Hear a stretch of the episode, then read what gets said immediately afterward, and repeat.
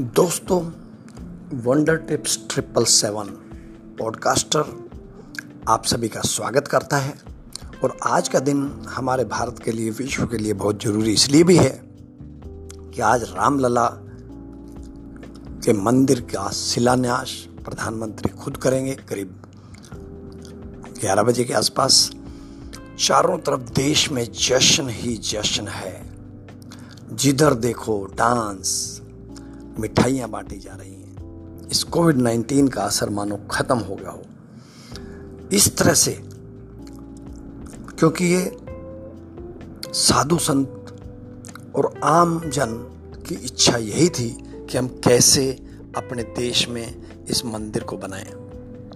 दोस्तों, एक अच्छे सामंजस्य के साथ जब सुप्रीम कोर्ट ने ये फैसला दे दिया तो उसके बाद में लोगों ने जानदार तरीके से इसका जश्न मनाने की कोशिश की। आप टीवी पर देख रहे हैं, रेडियो न्यूज़ पर सुन रहे हैं। हर चीज़ बहुत ही शानदार तरीके से हो रही है। तो आओ, आज हम भी वंदना करें, भगवान की पूजा करें और श्री राम हमारे वैसे ही आदर्श हैं।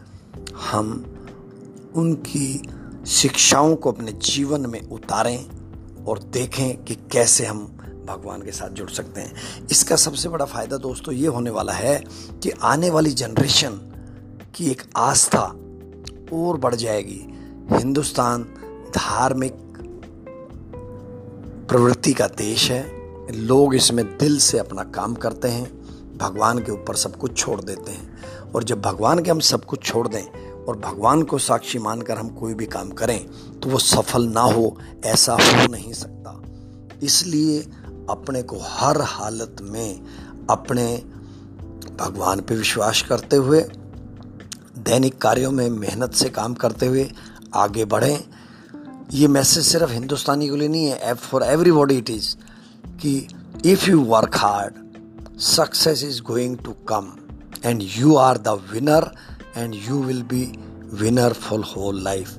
All the best, dear friends, go ahead and let us wish almighty to give us blessings और आज से मंदिर का शिलान्यास शुरू। Thank you very much all the best